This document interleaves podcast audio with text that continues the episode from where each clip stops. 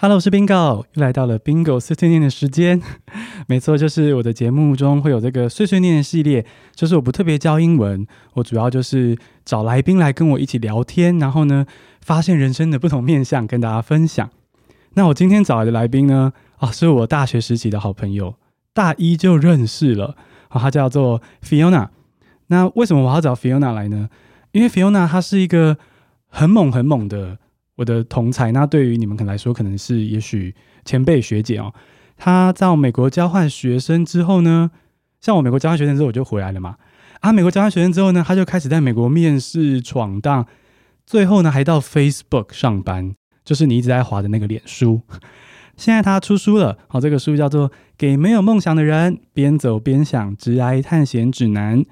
那对于不管是有梦的你、迷惘的你。求职的你，我觉得都非常的有帮助。那我们现在就欢迎 Fiona 来为我们自我介绍一下。Hi Fifi。Hello，大家好，我是 Fiona，或者是大家叫我 Fifi 也可以。这一听就知道 Bingo 跟我认识很久，因为很认识很久人就会叫我 Fifi。没错，然后就是一对健忘姐妹花的故事。我们刚刚在录音前呢，就是经历了各种的。公车搭错啊，然后忘记带记忆卡等等的事情。没错。那菲菲要不要跟我们介绍一下你是什么样的人，然后什么样的身份，然后还有你在网络上跟这本书？嗯，好啊，好啊，什么样的人哦？呃，没有梦想的人，这个时候一定要打一下自己的书名了。呃，就像 Bingo 刚刚介绍的，我跟 Bingo 是大学就认识的好朋友，从大一就认识了。那我们参加同一个社团，然后到大四的时候，我得到了一个去美国当交换学生的机会，然后我就去了。然后去了当地呢，其实原本也是想说，哇，那我就玩一玩，玩一玩之后我就赶快回台湾，然后找工作。可是没想到去美国当交换学生的时候，有经历了一连串的不一样的体验。那刚刚讲到面试啊、求职啊等等的原因，就是我在呃大学时候，我有开始诶投履历啊，呃，然后想要练习面试啊，然后觉得说哇自己要变成大人了，哦、呃，想要就是开始进入职场这种感觉。那刚好大四了嘛，大四去交换学生那年，我想说，那我在美国也。也跟着试试看，那然后呢，去试了之后才发现，哇，那个，诶，这个自己跟世界的集聚有一点点落差呢。所以在当地的时候，我就有点像是从头开始土法炼钢，用英文面试，然后写英文履历，然后呢，到最后呢，就是跟他们一起找实习呀、啊，甚至到后来开始萌生了想要找正职留在当地呃念书的这个呃念头，然后呢，一路。啊、到后来我选择在美国考研究所，考完研究所之后呢，再继续求职，呃，然后呢，求职，然后呢，找到第一份工作，然后之后再继续转职，然后最后到了科技业，然后呢，最近一份工作是在脸书的这一连串过程，嗯，所以有一些朋友可能会看到我零零星星在网络上面这种很偷、很懒惰的呃网络的部落格的更新，我的部落格叫做糖霜与西装，那为什么叫这个名字呢？呃，觉得糖霜可能就是一个可爱的小女孩，可能自己觉得自己很可爱啦，就是这种心境。呃，然后呃，西装就是代表，哎，我要开始面试了，我要进入职场了，要种登大人的这种感觉，所以我就把我的部落格取名为这个名字，然后里面记录的我这一连串在美国的经验啊，求职的经验啊，然后呢，辛酸血泪谈等等等等的。那时候我们一群好友就发现，哎，菲菲开始。写部落格了，然后里面就写了很多，我觉得非常实在，有时候也蛮一针见血的一些求职路上的一些体悟跟发现，可是也不乏一些很真挚的一些心声，那这些都会在这本书中用更完整的方式呈现。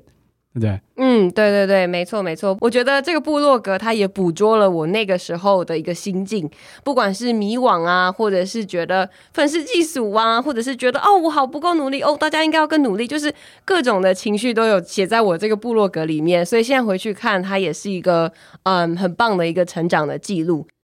我觉得大家刚刚也听到菲菲的这个热情，就是他当初为什么会写《唐宋与西装》，跟现在出这本书，就是他自己当初跌跌撞撞，也许鼻青脸肿的经验，他希望可以帮助后面的人。对，我们先让大家认识一下 我跟菲菲的过去。私心要讲啊，就是因为我跟菲菲同个社团嘛，然后又一起去美国交换，还一起去旅游。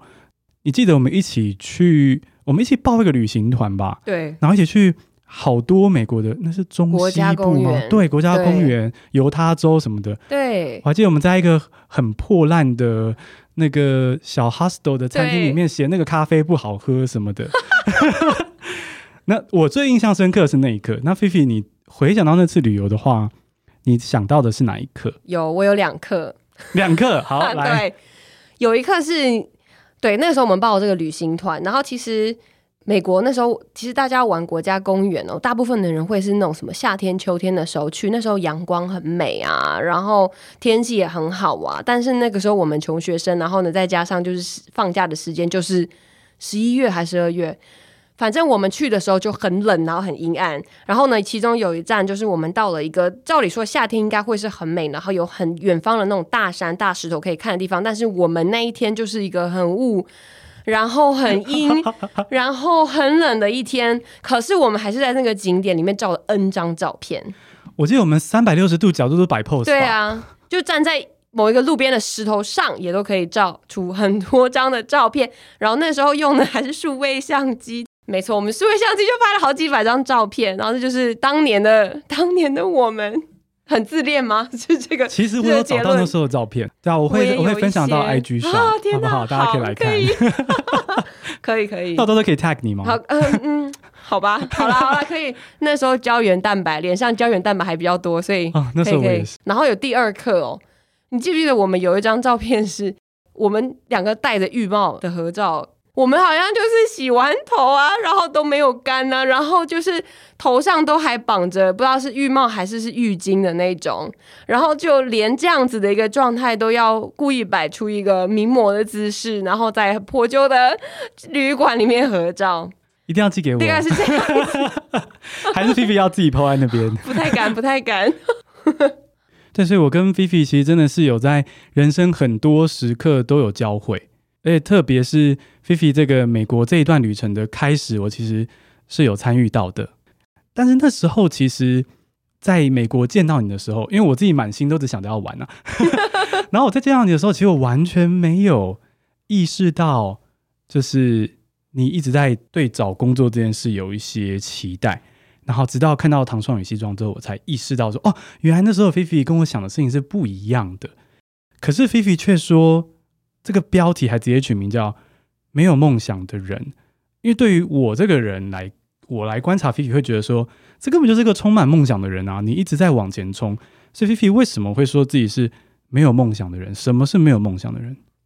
讲到什么是没有梦想的人，就先讲有梦想的人吧。我觉得有梦想的人就是。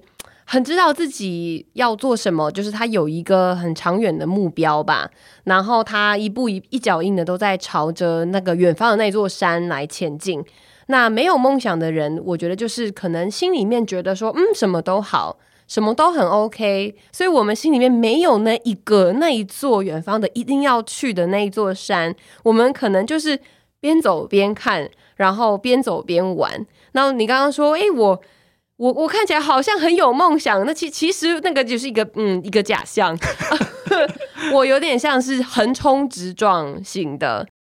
所以可以说是当初菲菲这么的积极，并不是说你觉得在美国一定要实现某件事情，只是说你觉得很好奇那里的一切，然后而且就是一个都到美国了要吃到饱的一个心得，对对。就是穷人思维啊，就是觉得我钱都花了啊，我就是一定要去 maximize 那个这个整个经验嘛。然后我记得以前很有趣，我就是好莱坞电影看太多，然后嗯，我在求职过程当中，我也是秉持着就是我要去最大化我的经验的这个过程，所以我能够参加的东西我都去参加，什么征才说明会啊，呃，社团活动啊，我就到处去，我还参加那种。兄弟会、姐妹会的活动哦，那事实上，对，不要怀疑，姐妹会的那种样子，就是你好莱坞电影里面看到的那个样子，每个人都超正。那有超级心机吗？嗯，因为我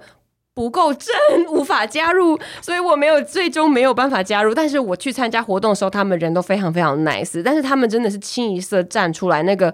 马尾绑起来，然后热裤穿起来，然后再加上吊嘎的那种小上衣，哦，整个赏心悦目到不行。然后对，连这种活动我也去，我也去跟人家参加。哇，你这个横冲直撞很猛，因为其实我有先听你到这个友台，哎，帮友台宣传小宣传一下，帮我们听啊，有质有量有多文，这个友台也是我的大学朋友，菲菲有先去受访，然后我就听到你说，你那时候也还会去混入别的大学的，这叫做什么？好像是一个学长学弟妹的交流，是不是？真才说明会啊，真才说明会对。但是通常真才说明会会是请他们的校友回来讲的，然后我就混进去嘛。那那社团都会有签到表啊，那我就问我一同跟我混进去的同学们说，那你们都怎么混进去？他就说，我们你就写你的名字啊，没关系。那我就会写什么 Fiona at UCLA 打 edu 这种，对对对，假装是自己是在校的学生，但事实上不是。我有收到数个奇异的眼光，就是有同学觉得，嗯，他是我们班的吗？对，就觉得哦，是对的，有有有收到，但是我当然是现场还是有 hold 住 hold 住全场，找个老娘 hold 住全场的人，对对对对对对，我就完全带着那个，真的是带着台湾吃到饱的精神，我觉得大家可以听到菲菲真的是把时间塞到满。我的旅游他也有出现，然后他工作的这些就是也不是工作啊，就是为了工作做的准备也没有少。我想我那时候超混的，我那时候只有刚到的第一个礼拜、第二个礼拜，我想说哎要参加个社团，然后我就想说那我喜欢唱歌，UCLA 有个 acapella 的社团，那我说哎 acapella 看起来好像蛮有趣的，就去试试看，然后就在那个学长姐面前唱那个。Mariah Carey 的 Hero，哇哦！然后呢，唱完之后就是一阵尴尬，然后我就被刷掉了。我只有这个闯荡的经验，其他好像都在旅游哎。我们刚刚讲到这个，我去 Acapella 去面试或者去想要进入这个社团，还有菲菲提到说你会用这个台湾英纳精神到处去闯荡。那这些过程其实就跟求职一样，都是要想办法把自己销出去。行销自己，那我觉得刚好可以切回到我们今天这本书很有料的一个部分。你在这个《给没有梦想人》里面讲到说，求职必须懂得行销自己，这是什么意思？我觉得这对很多台湾人，甚至是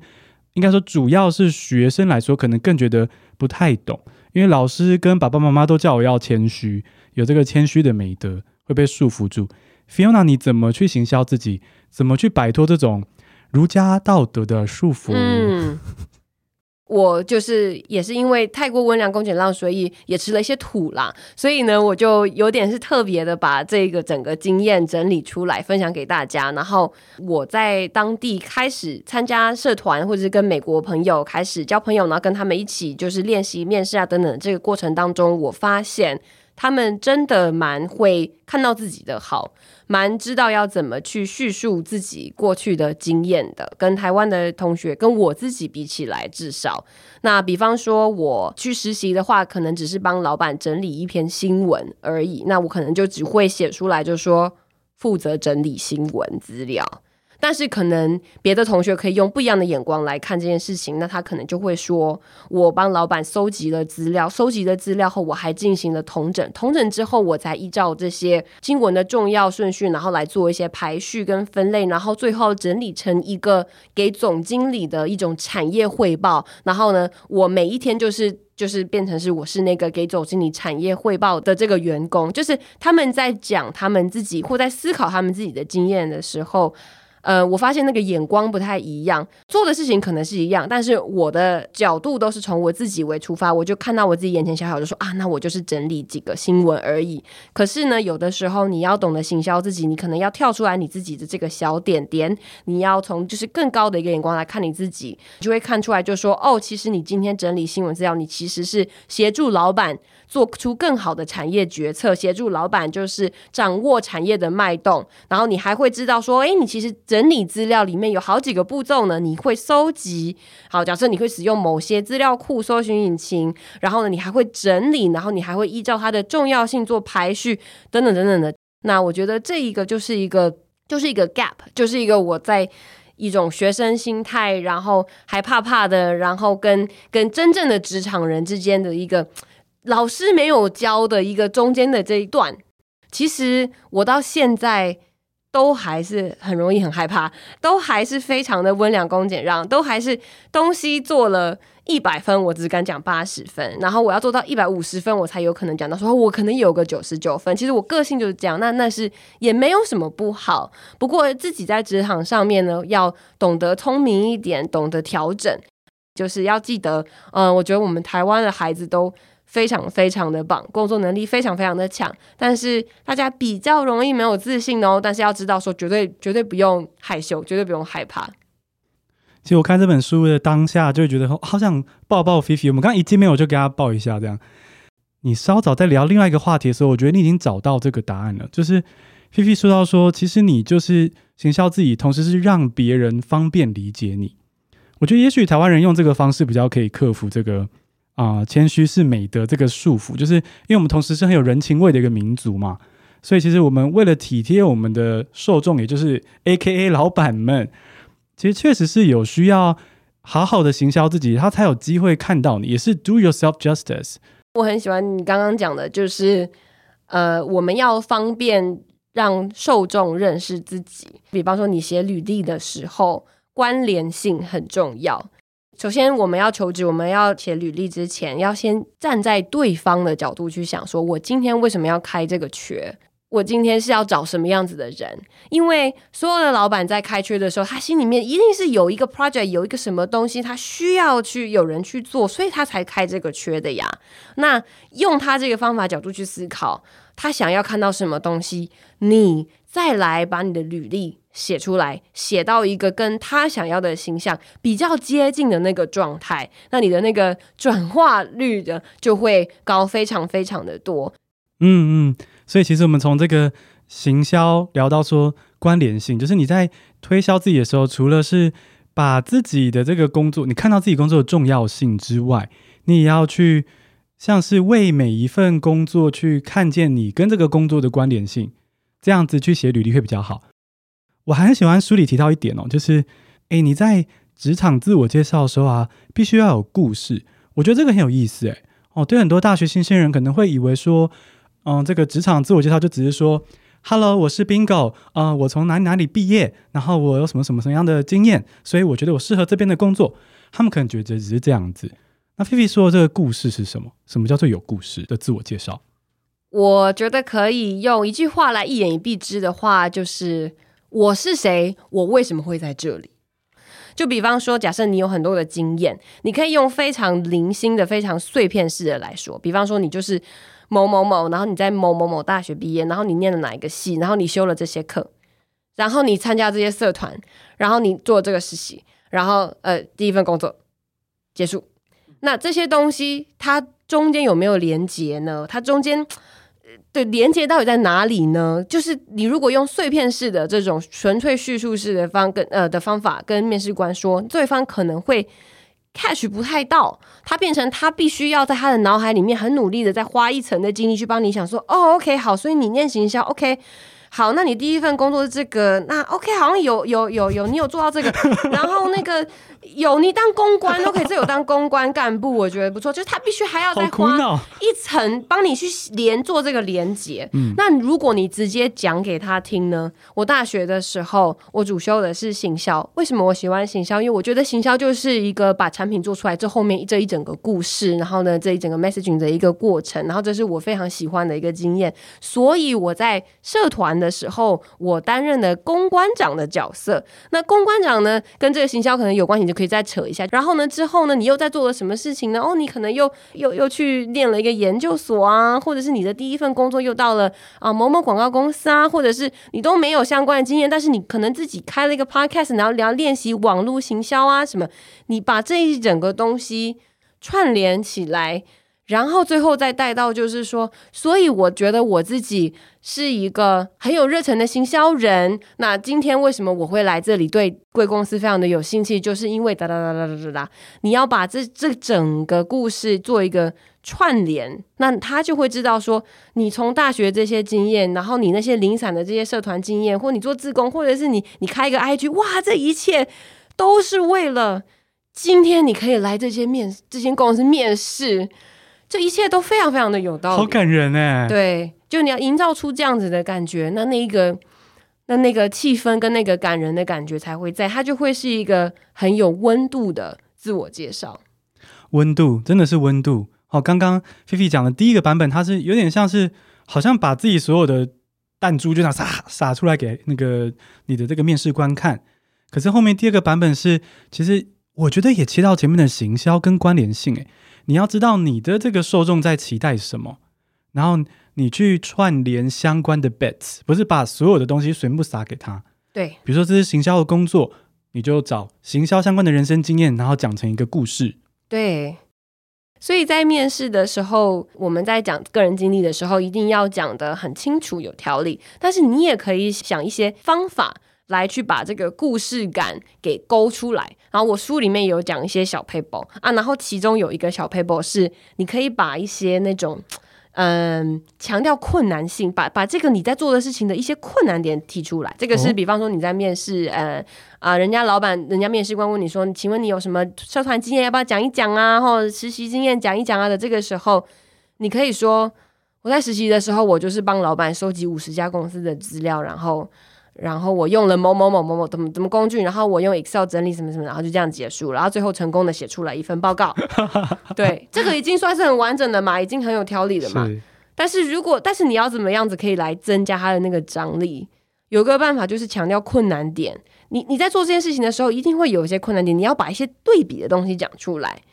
那比方说，那这个同样故事，你你可以讲出来说。我在实习的时候负责的是收集资料，收集某某某某产业的资料。那我觉得这个这个专案，我觉得比较特别、比较困难的地方在于，嗯，它的资料非常的难找。因为很多线上的资料，它的可能是错误的，然后呢，你然后线下资料什么很难找，所以我必须要自己去跑图书馆，然后去怎样怎样去把这东西找出来，然后甚至啊、呃，前面的几个实习生可能啊、呃、研究中断，因为因为因为资料非常的难找，但是我找到了自己的方法，可以突有所突破，然后呢，最后成功的把什么什么什么什么东西找到，然后呢统合起来，然后最后替老板解决了这个问题。嗯嗯，然后他的这个力道就会多出来。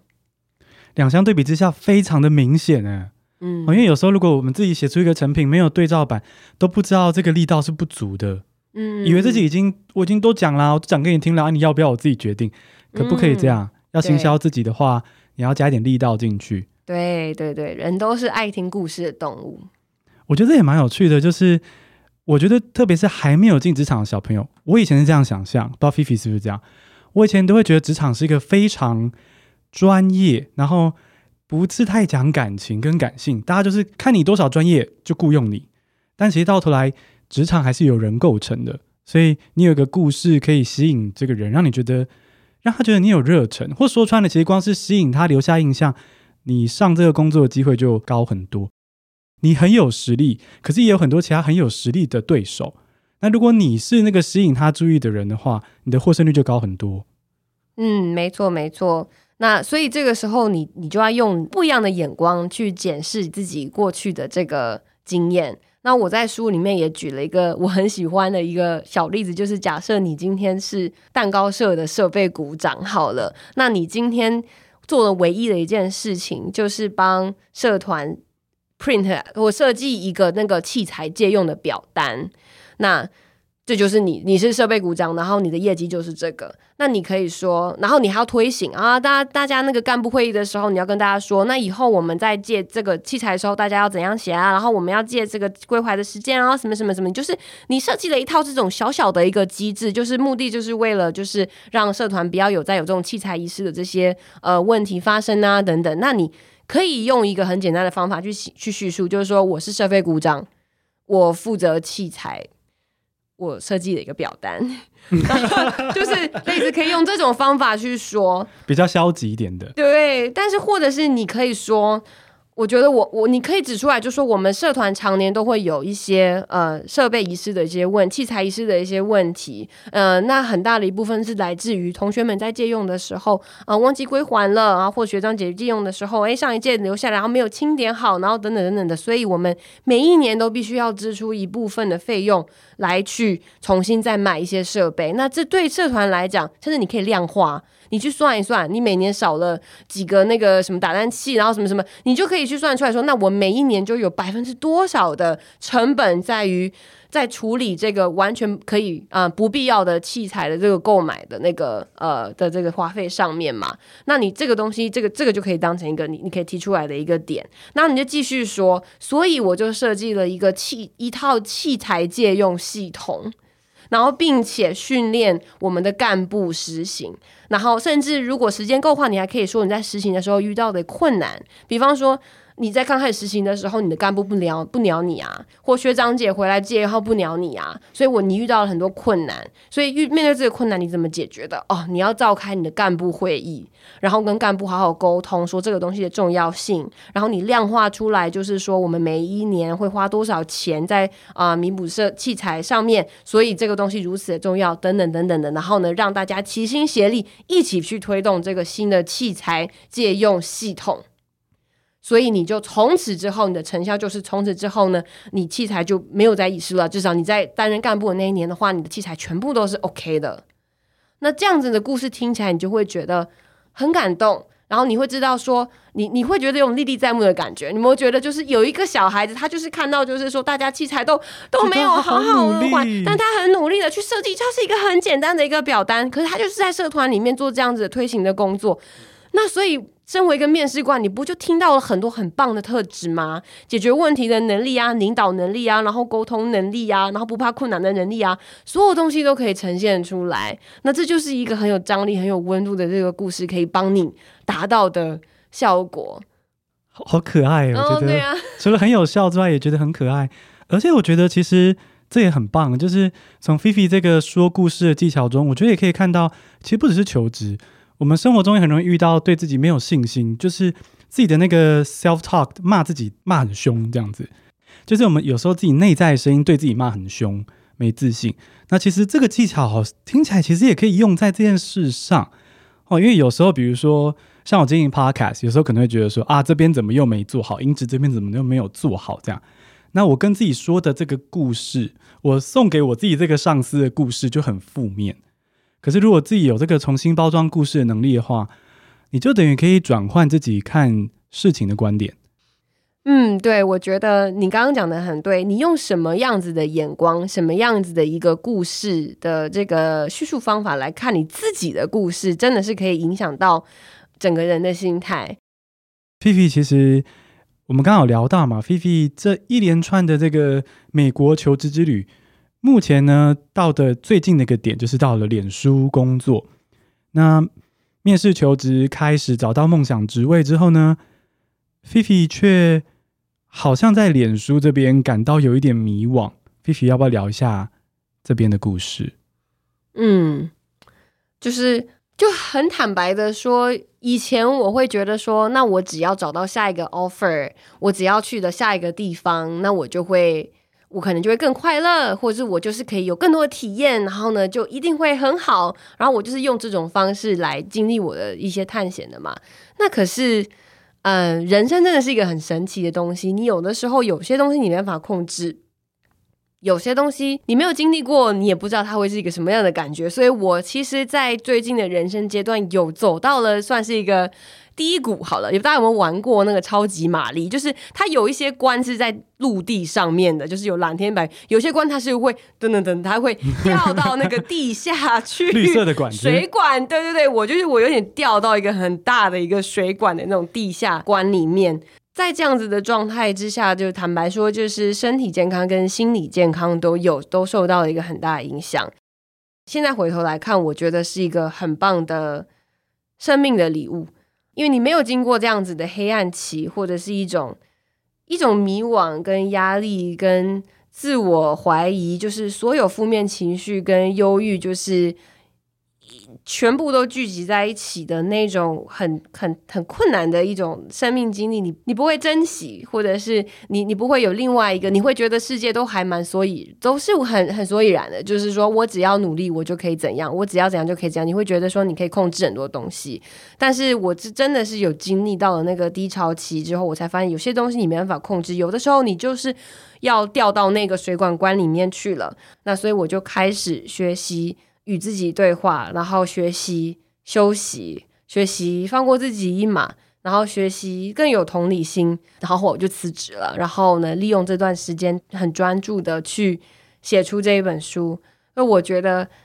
那是一个很挫折的一个，一直在鬼打墙的，一直觉得生命一直很没有出口，一直很黑暗的那个状态之下，我觉得他反而是一个很棒的礼物。所有的挫折到最后发现，其实都是礼物。那所以。我现在的，有从水管关里面有跳上来啦，呃，应该是进入到下一关的希望，不要到下一个下一个水管又掉下去了。那但是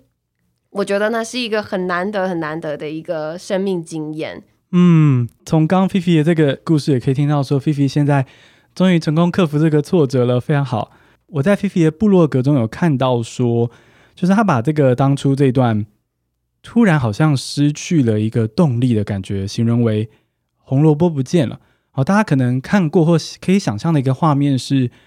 那种小兔子如果在头上绑一个红萝卜，它就一直往前追，哦，就是可以拿来比喻这种就是很努力、很积极的人。那菲菲把之前那段过程形容成红萝卜不见了，那这个红萝卜不见了之后要怎么办才好？菲菲那时候是怎，应该就是说怎么走出这个管子的？你刚刚提到出来了，但那个关键是什么？嗯，我觉得最大的关键就是我意识到我自己其实不需要红萝卜。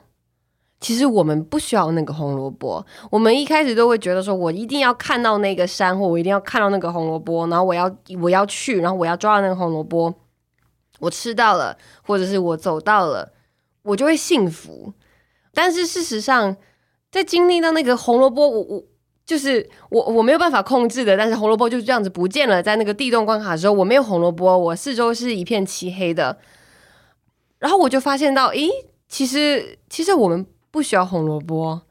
那所以我就意识到说，原来我我我就是一个没有梦想的人，那也没有关系。我如果觉得我我没有下一个目标，那也没有关系。那人生到底是什么呢？我就回头去看。哦，人生就好像就真的就是你背着你的背包，然后你在这一个这一串那个冒险的路途当中，你就自己这样子走着，然后你可以停下来闻闻花香，然后你可以去看到一个很有挑战的一个山丘，然后你想要去爬，爬爬觉得很累了，哦，我不想爬了，你就可以放弃，然后你可以下来，嗯、然后到头后来，你不是说哇，我只要登了那个顶，然后我就可以。家财万贯，然后我就可以达到一个什么？我就可以变成一个更好的人，更幸福的人，我就可以找到幸福。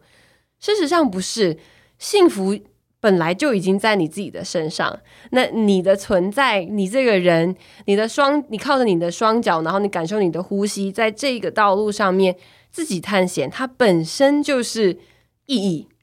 所以。不需要去寻找那个红萝卜，不需要去寻找那个梦想或者那个山，就是这段旅程的本身，他所经历的，不管是黑洞，或者是迷惘，或者是开心的部分，或者是停下来休息，然后闻闻花香的部分，这一段旅程的本身，它就是意义。所以，我觉得你刚刚问的问题，答案就是，嗯，其实我们不需要红萝卜啊，红萝卜不见了怎么办？没有关系，你正好意识到，其实我们不需要红萝卜。